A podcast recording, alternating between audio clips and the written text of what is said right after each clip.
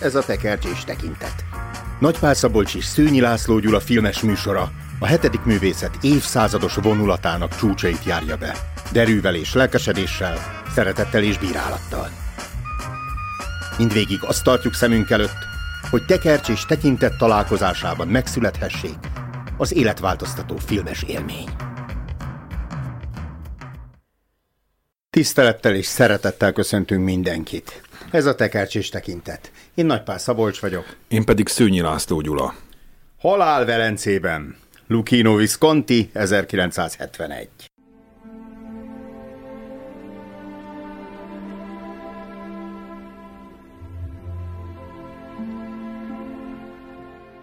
Miről szól ez egy mondatban, Vándor? Egy középkorú, magányos művész a századfordulón egyedül üdül a velencei Lidón, amikor meglátja a tökéletes szépséget, de időközben kitör a járvány, őt pedig a végzet a szégyenbe és a halálba sodorja. Találkozás az elképzelhetetlen szépségű görög istennel, a halványodó eltűnő élet végén. Miközben a háttérben a haláltáncát járja, a süllyedő járvány sújtotta Velence. Hú, honnan kezdjük? Onnan, hogy ez egy művészfilm. A szó legjobb és legrosszabb értelmében is szerintem. Uh-huh. Tehát aki hát ebből nem néz művészfilmet, annak ezt különösen nem ajánljuk. Uh-huh. Lassú, lírai film, de azért nézhető, szerintem aktuális is csomó szempontból, de hogy nincs benne se történés, igazából se beszéd, ami viszi, az a látvány és a zene. A látványnál az operatőrnek a nevét is meg lehetne jegyezni, aki gyerekkorom kedvenc sorozatának volt az operatőre, Pascolino de Santis, és a zenénél pedig Mahlernek említsük meg a nevét. Aki három éven át a Budapesti Operaház igazgatója is volt illetve a magyar Lehár Ferencnek a Víg Özvegy című operettje hozta el neki a világsikert, és abban van egy gyönyörű keringő, és ez többször is felcsendül a műben.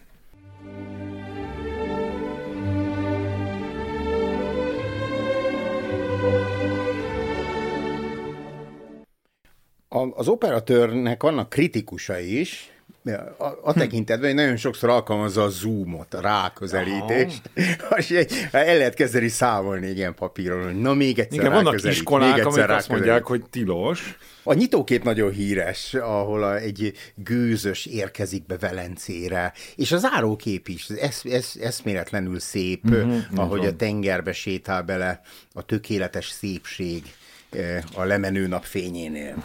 Itt egy novellának az adaptációjáról van szó, és akik eh, erről írnak vagy beszélnek, azok nagyon sok esetben összevetik a kettőt, és nem tudom, hogy ez csapdahelyzete vagy nem, mi egyiket sem néztük meg, és így nem is volt mit mivel összevetni, vicceltünk, de hogy itt a Thomas Mannnak a novellájára azért lehet egyszer-kétszer utalni, és hogyha kettőt vetjük össze, akkor ebből nagy sikolyok származhatnak. Ugye alapvetően az a probléma, hogy a Thomas Mann novella az egy elmélkedő novella, ahol a szépségről rettenetesen sokat beszélnek, és főhőse egy író. Visconti pedig úgy döntött, hogy zeneszerzővé teszi a mhm. főhőst, a Gustav Mahler alakja köré formálva, illetve a zenéje köré építve az egész filmet, de hát ezzel elvész a, a regénynek ez a merengése, vagy másképpen is mhm. tudok fogalmazni, tehát ha nem olvastuk a novellát, akkor, akkor eléggé el lehetünk veszve, hiszen zenék és képek egyvelege nagyon kevés párbeszéddel a film. Uh-huh.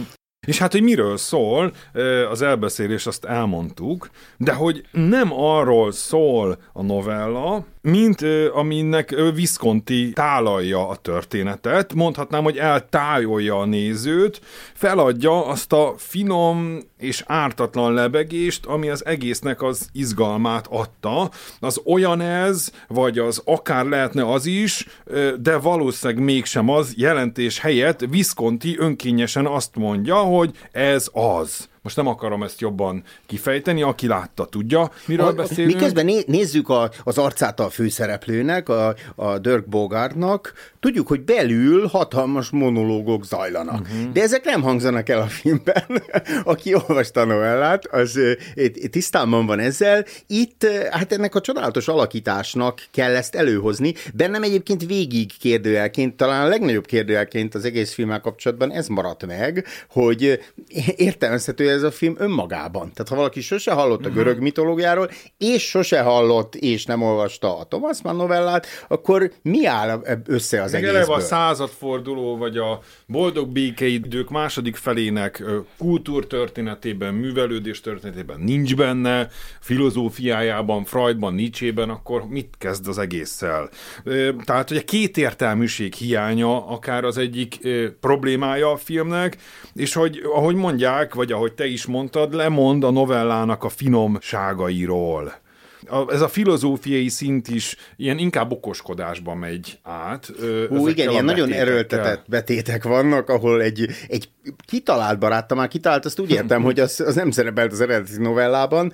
Egy, egy barátja vitatkozik ilyen visszatekintésszerűen, és ott jönnek elő ezek a filozófiai, bölcseleti, esztétikai, szépségtani, művészettudományi kérdések. A, például, a, hogy a művészet az a, a természetesnek a keretbefoglalása, vagy pedig valami mesterségesnek a, az előteremtése. Ezekben a beszélgetésekben, ahol üvöltöznek egymással, ez a két úriember, megint nem jön elő a, a, a finomsága ennek a kérdésföltevésnek, de egyébként maga a film az azért válaszol, vagy uh-huh. hát válaszkísérletet ad például erre az esztétikai problémára. Uh-huh. Tehát a karakterek és a kapcsolatok ábrázolása az, az kicsit hevenyészet. Lehet, hogy Velencével lenne érdemes folytatni, illetve, hogy jöttünk ide, ö, fölmerült a kérdés, hogy miért voltak ilyen elszántak Velence lakói, hogy a tengerre, szigetekre építik föl a saját életüket. Tehát 1600 éve létezett egy település, Aquileia, nem olyan messze Velencétől, ami egy valóságos metropolis volt, a világ hét legnagyobb városak között az egyik volt, és azt 452-ben a hunok elpusztítják. És lakói azok olyan sok élményben maradnak, akik túlélik persze mindezt, hogy meg sem állnak a velencei lagunáig. És Aquileia pusztulása egyben egy szimbólumá is vált.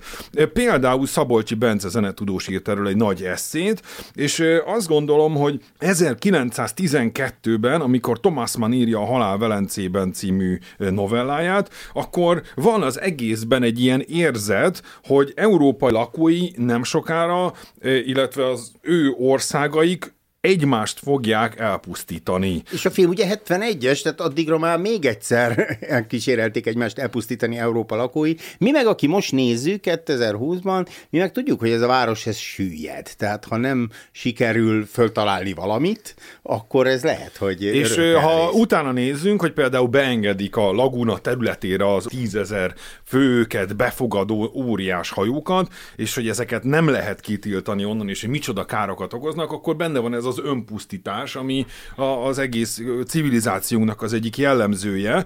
Tehát az én egyik értelmezésem, hogy ez a mű, ez nem csak Aschenbach haláláról, vagy a művész haláláról szól, hanem érzés szintjén legalábbis benne van Európa halála is. És rájátszik még erre az a szempont, hogy járvány dúl ebben a városban, Mhm. ami megint 2020-ban különös visszhangokat kelt, vagy rogály, Ezért is másik szép magyar érezhetjük szóval. aktuálisnak. Itt, itt a kolera pusztít, és titkolják a, velenceiek, jó okuk van rá, hogy titkolják, hiszen a turizmusból él a város. A főhősünk viszont lassan ezt fölfedezi, ilyen szagokból, illatokból, Hmm. Hogy itt, nagy, itt nagy bajok közelednek, a halál lengi be az egészet. Uh-huh. Van egy jellegzetes vöröshajú figura, uh-huh. aki hát nem ugyanaz az ember, de ez a vöröshajú, Igen. fehér arcú típus, ez előtűnik legalább háromszor a, a filmben aki ki is neveti őket. Ő mintha a halált Halál, játszaná. haláltánc, halálzene, hal, vagy haláldal. A másik dolog, ez a Velence, sokan jártunk már Velencében, ugye hogy néz ez ki?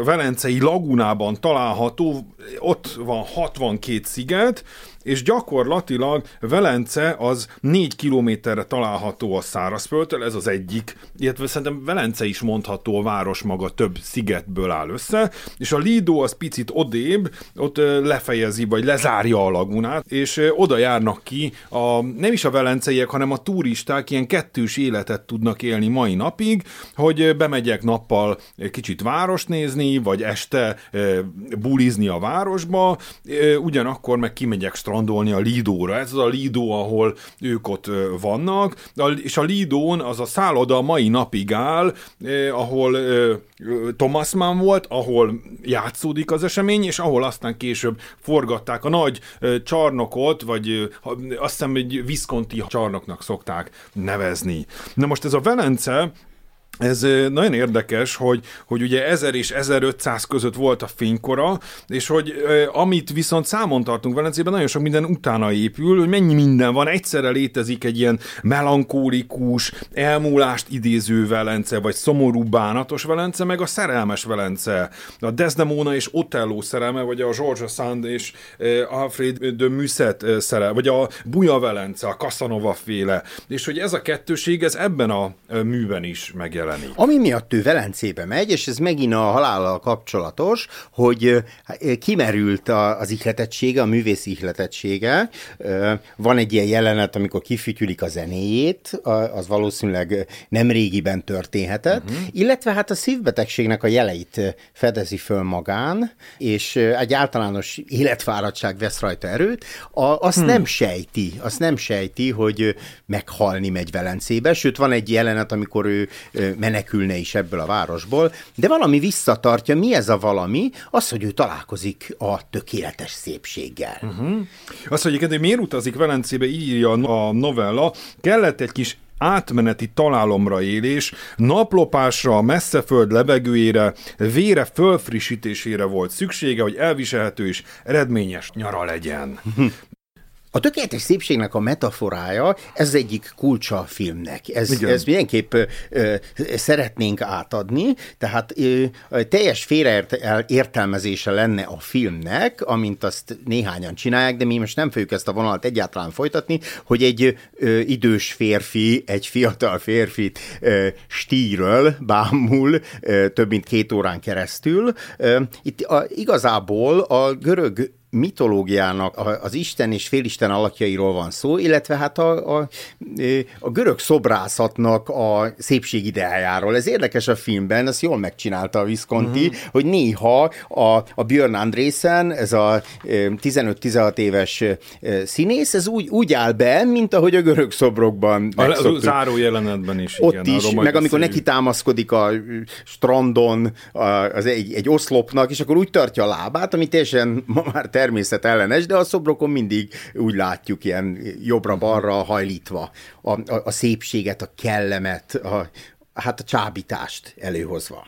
Ugye mi történik? Találkozik a tökéletes szépséggel a főhős, elindul egy szemlélés, egy megtetszés, és ez átmegy a gyönyörködésbe, elragadtatásba, de mondjuk vágyódás van-e? Mert ez, ez egy, egy nagy kérdés. A novellában van egy ilyen Dionysoszi álom, ahol ő fölfedezi, hogy ő, őt a nemiségében is megmozgatja, de igazából a, a filmem pedig ez egy, hát egy esztétikai szinten maradó. Vagy mi, mi iránt tudunk így rajongani? Te legutoljára mi iránt rajongtál, ugye? De, de hát én félek ettől, joggal, a, és a filmben ez jól előjön. De hogy rajonghatunk-e? Ő nem csak bámul, hanem elkezdi követni. Az igen, már úgy igen, igen, az, igen. De úgy, úgy általában számomra a rajongás egy fontos pillanat. Ugye mm. a kamaszok szoktak rajongani popénekesért, színészért, az osztálytársukért, vagy akár az egyetemisták, a egyetemisták Jordan Petersonért, tehát nagy tudósért, van a olvasmány, egy, egy könyvért tudunk rajongani, vagy egy sze, ott Politikában is van. Politikai... Hát ott, ott viszont ér, érdemes, érdemes, az egy kivétel a felsorolásban. Jó, egy filmért, vagy egy temp, a Frári templomért, Velence, vagy Velence városáért, tehát hogy mindannyiunknak vannak ilyen rajongás élményeink, és ebben a rajongás állapotában az ember kamasszá válik, vagy gyermekké, és nekem egy fontos ebben a történet értelmezésében, hogy szerintem ez az Aschenbach, ez szintén gyermekké válik, és ez, erre van utalás mind a novellában, mind szerintem a filmben is, mintha egy gyerekkori játszópajtását találná meg ebben a tárgyóban, vagy, ön, vagy önmagát találta volna meg tárgyóban. Ez jó, de vajon lehet egy gyerekké válni, mert például van a fodrász jelenet, ha arra gondolsz, oh. ott a,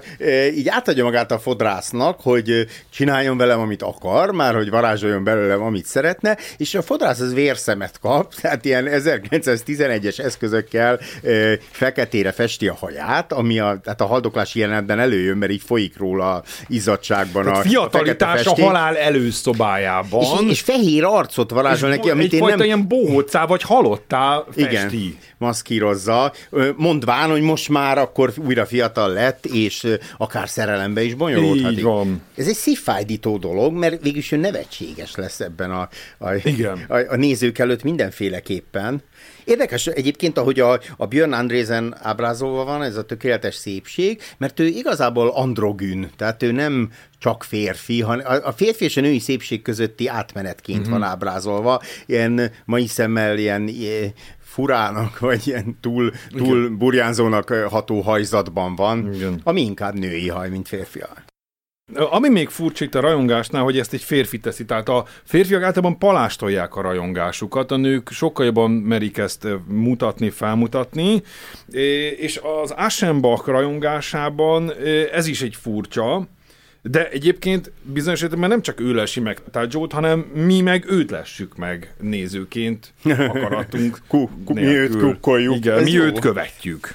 Ez tetszik, igen. A, a novellában jól ki van fejtve, a filmben csak ki kéne találnunk, hogy ő, ő olyan fajta művész, ez persze zenésznél kevésbé működik szerintem, ehhez inkább az író metafora illet jól Thomas Mannnál, hogy ő racionális és kontrollálni, ellenőrizni akarja a tárgyát, és emiatt az érzelmeit háttérbe szorítja, meg az érzékiségét is jobban megtagadja, és itt azt éli meg, hogy a, a, az érzékei és az érzelmei azok fölülkerekednek ő rajta. Tulajdonképpen ez viaskodik az agyában, csak ezt hát az úgy döntött a rendező, hogy narrációként nem hangzik el. Uh-huh. Inkább Málert hallgatjuk. Hmm. Nekem egyébként, a, ami eszembe jutott műfajként az óda, ahogy Keats megírja az Óda hmm. egy görög vázához című versét, vagy József Attila. Vagy igen, és, a, és nálam még a rajongásnál ott van, pont ma reggel a 63. Zsoltárt dobta a gép, Dávid Zsoltárát, Isten, én Isten, téged keresnek, utána szomjazik a lelkem, érted, csúvárogat estem, tehát hogy Isten iránt is lehet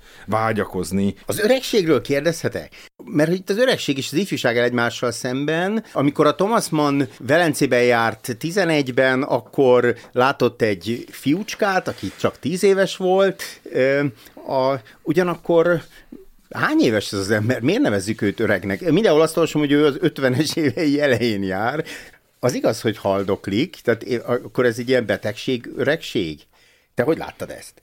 Hát van neki egy szívbetegsége, meg eleve van neki egy, egy energiabetegsége, ha ilyen csúnyán mondhatom. Holdponton levő alkotó, és, és hát ha egy új életet nyer ezzel az utazással, Aha. ezért megy. Mi és egy alkotószám, vagyunk. Egy alkotószám, de mi alkotásunk tejében. Tejében, igen. Szinte most indult minden. Engem meg a menekülése érdekel, mert hogy említettem Velencénél ezt a kettőséget, de hogy itt a történetben is csomószor előjön, például amikor ő még maradna, de mint normális polgár menekülne a veszélyes, de ez a kettősség. Egyébként másban is. És ott van egy etikai döntés, erkölcsi Igen. döntés, hogy vajon szól-e a fiúcska családjának, hogy sürgősen hagyják De majdnem, hogy azért tér vissza a menekülésből, hogy önmaga elől is, egyébként zárójeles, utazása maga egy menekülés, tehát amikor visszamenne, akkor ez menekülés a menekülésből, zárójelbe zárva, de hogy... De, de hogy a sors önma... dönt helyett mellette, elkeveredik a podgyásza. Igen, de attól neki nem kéne visszamenni, hmm. de hát úgy ráhivatkozik a sorsra, hmm. és szépen vissza, és gyakorlatilag ez is egy legitimitás, hogy akkor majd ő szól nekik, de nem szól. Tehát ebben is érezzük ezt a kettőséget. Egyébként a záró jelenetről mindenképpen érdemes lenne szólni, hogy a végén ugye mondtad, hogy ilyen sokszor úgy jelenik meg szoborként Tajo az utolsó jelenetben is, ahogy ott áll a tenger szélén, a vízben, és a tengerben megérezzük a végtelenséget, mint talán a Dávid szobrának gesztusával. Igen, fölfele mutat, az ég fele mutat, mintha hivogatná is és, a művét. És int neki, igen, hogy jöjjön, és akkor távozik.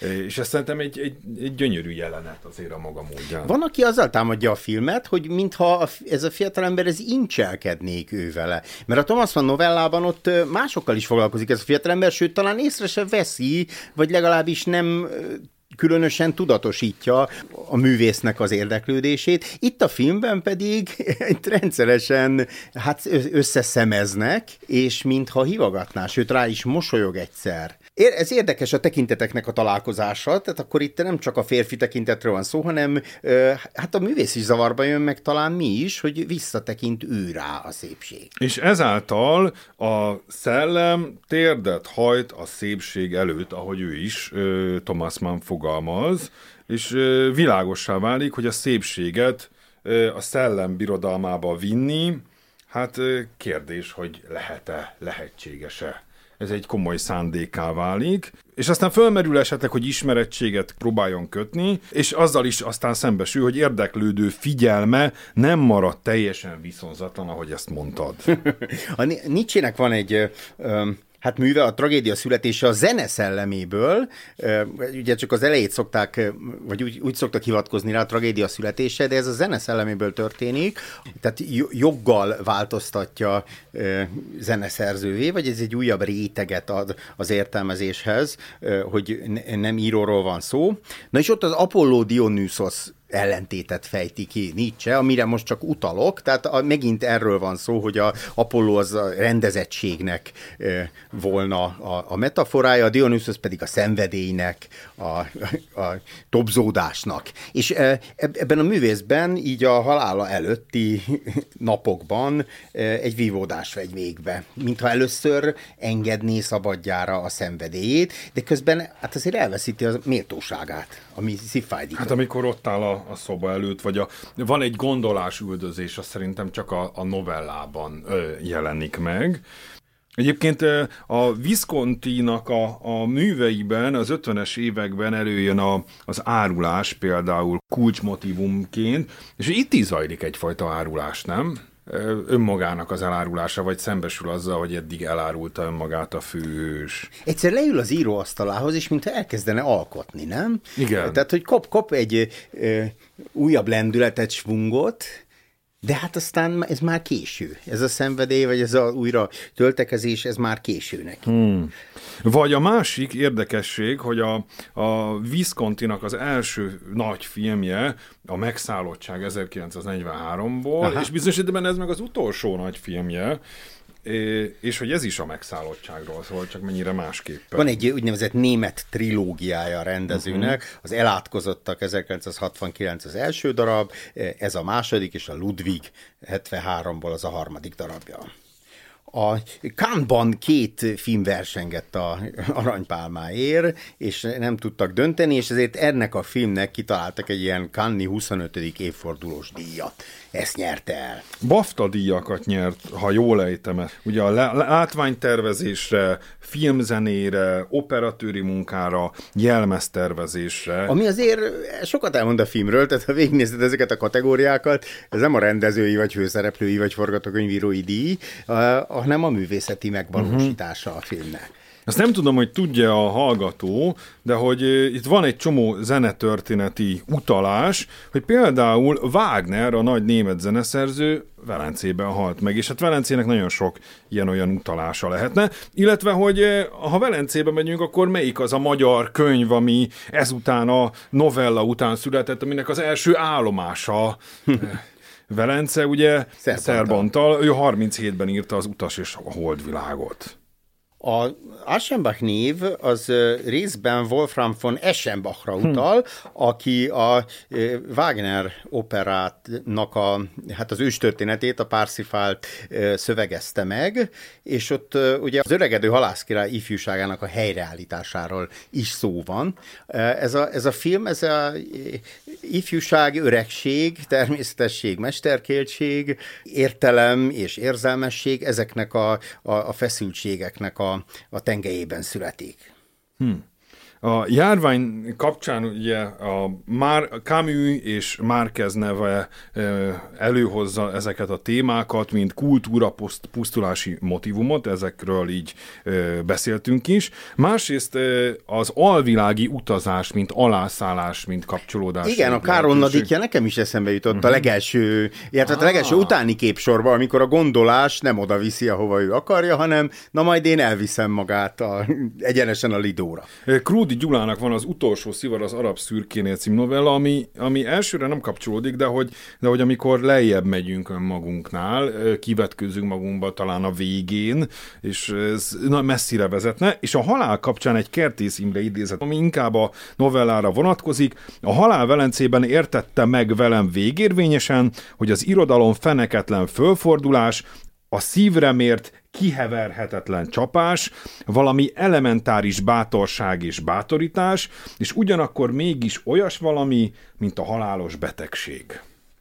Érdekes vállalkozás a Viszkontitól azért, hogy egy ilyen szövegközöttiséggel, intertextualitással bővelkedő novellát, egy ilyen zenéből és képekből fölépülő filmé formál át. Ezt nyitva hagyhatjuk ezt a kérdést, hogy sikerült-e vagy nem. A, ez egy nagyon ilyen te, hát terhelt film, de terheltet most úgy hm. értem, hogy hát iszonyú műveltséganyagot igényel szerintem, uh-huh. és anélkül nem igazán működik.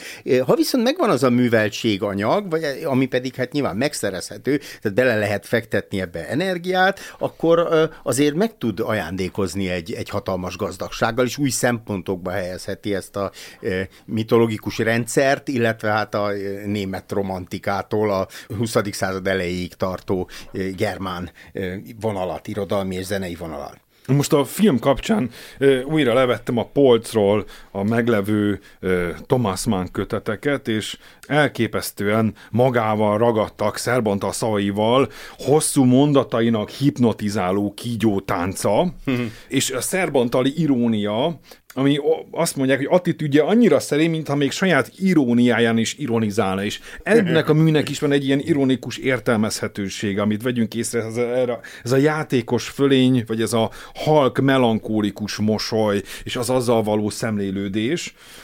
Szóval számomra ez a film akár egy ürügy is lehet, és alkalom lehet arra, hogy visszataláljunk Thomas Mannhoz. Hmm.